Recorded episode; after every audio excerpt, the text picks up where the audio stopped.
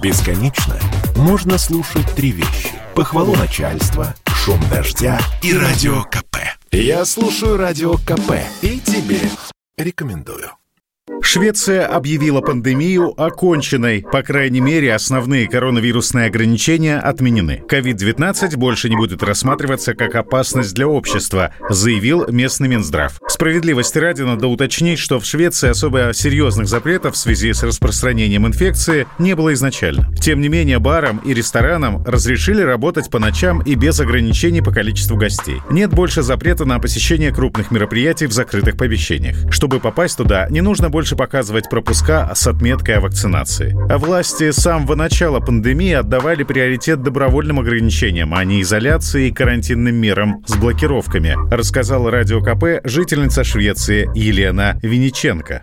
Особо разницы не чувствуют после отмены почти всех ограничений. Ранее были рекомендации о необходимости держать дистанцию в общественных местах и носить маску, но носить маску не заставляли. Насчет удаленной работы пока еще все в силе. В каждой компании существуют свои внутренние правила. При ковид-ограничениях кинотеатры были доступны только с сертификатом о вакцинации. Сейчас же сняли это ограничение. Для меня особенно разница не чувствуется при ограничениях и без без. Большая часть жителей страны вакцинированы.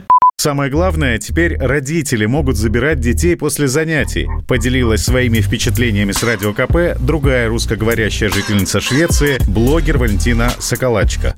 Очень э, шведам теперь нравится, что можно заходить и забирать своих детей беспрепятственно в школу, либо в садик. Это очень важно. Шведы очень щепетильны к этим вопросам. Конечно, были ограничения по количеству человек. Например, э, определенное количество человек могли заходить в магазины. Было также ограничение в транспорте в общественном, в частности, в автобусах. Э, люди заходили не через переднюю дверь, как обычно, а через там, среднюю, допустим. Водитель был ограничен специальным экраном, и часть мест была недоступна для сидения. Сейчас это все ограничения эти сняты, то есть транспорт функционирует в нормальном режиме. Ну и, конечно же, это э, так называемая drop-in мета, это когда ты бронируешь э, время для того, чтобы получить, например, какую-то, консультацию. К примеру, в банке. Сейчас этого нету.